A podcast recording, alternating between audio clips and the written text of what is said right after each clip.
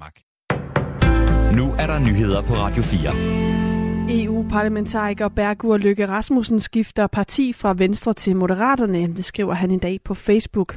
Han er søn af Lars Løkke Rasmussen, der startede Moderaterne. Bergur Løkke Rasmussen begyndte sin karriere i Venstre, da han som 17-årig meldte sig ind i Venstres Ungdom i Græsted. Tilbage i 2019 blev han ved Europaparlamentsvalget første suppleant til Venstres gruppe. Efter Søren Gade blev valgt til Folketinget i forbindelse med det seneste folketingsvalg i november, forlod han EU-parlamentet, og Bergur Løkke Rasmussen fik dermed fast plads i Bruxelles. Det kommer ikke som nogen overraskelse for Venstre, at Bergur Løkke Rasmussen har valgt at skifte til Moderaterne. Sådan siger Torsten Schack Pedersen, der er fungerende politisk ordfører i Venstre. Men sådan er politik, og nu handler det om at se fremad, og vi har med tre parlamentsmedlemmer stadig en stærk gruppe, der vil kæmpe for Danmarks interesser i Europaparlamentet, lyder det fra Torsten Schack Pedersen. Politiet bør kigge på Liberal Alliances Alex Vandopslags boligsag. Det vurderer flere jurister, som Dagbladet Information har talt med. Alex Vandopslag fik i to år uberettiget et tilskud til dobbelt husførelse og en lejlighed stillet til rådighed af Folketinget. Det gjorde han, fordi han havde folkeregisteradresse i Struer i perioden. Men Struer Kommune har afgjort, at han brød CPR-loven ved at opholde sig for lidt i Struer og derfor har Alex Van Opslag betalt hele tilskuddet tilbage og opsagt sin folketingsbolig. Ifølge flere jurister, som Dagbladet Information har talt med, så bør en sag om dobbelt husførelse, der involverer Liberal Alliances formand, undersøges. Min umiddelbare vurdering er, at det her er en sag, der bør efterforskes af politiet. Der er så meget, der peger på, at der kan være foregået noget strafbart, siger Sten Schaumburg Møller, der er juraprofessor ved Syddansk Universitet.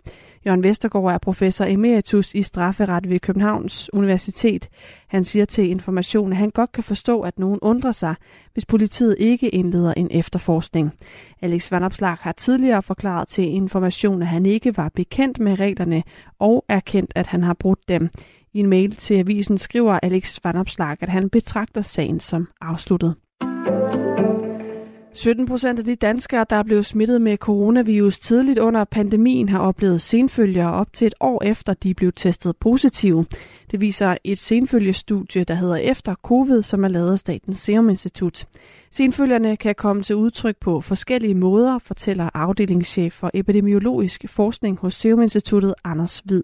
Hvis vi skal tale om det, vi kan kalde de øh, fysiske symptomer, jamen, så er det jo sådan noget som øh, udmattelse, svær træthed, øh, muskelsvaghed. Det er de her smags- og lugtesansforstyrrelser, vi har hørt så meget om os. Øh, hovedpine.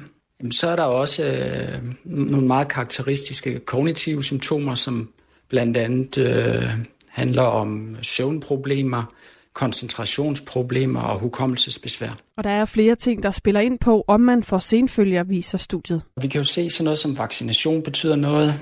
Uh, vi kan faktisk se, har du fået tre doser, så har du færre senfølger end dem, der bare har fået to. Vi, vi kan se, varianterne betyder noget. Altså de tidlige varianter fra starten af pandemien, og så den her delta-variant, de er forbundet med at have flere senfølger end den senere variant, omikron-varianten.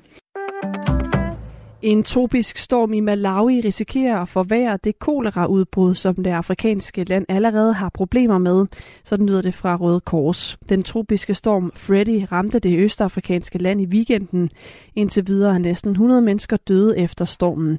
Men stormen bringer altså også risiko for kolerasmitte med sig, fortæller Eva Jordong Nicholson, der er landeschef i Malawi for Dansk Røde Kors. I, i øjeblikket så dør folk af, at de drukner, husene kollapser, og hvis så koleren tager fart, og det ikke findes rigtig behandling, så kan vi se et meget, meget, meget hurtigt stigende dødstal, og regnen fortsætter. Det er en af de kraftigste storme, der nogensinde er registreret på jordens sydlige halvkugle, og stormens ødelæggelser øger altså også risikoen for kolerasmitten. Vandforsyninger, latriner vil blive ødelagt, og det vil gøre, at, at kolera vil sprede sig igen med større hastighed.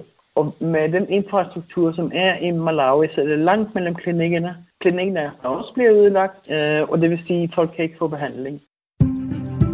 Og så herhjemme, hvor vi i nat får mest skyet vejr med regn mange steder, 5-8 grader. I morgen først skyet med regn mange steder, men i løbet af dagen opklaring fra nordvest til lidt eller nogen sol, men også mulighed for enkelte slud eller snebyer.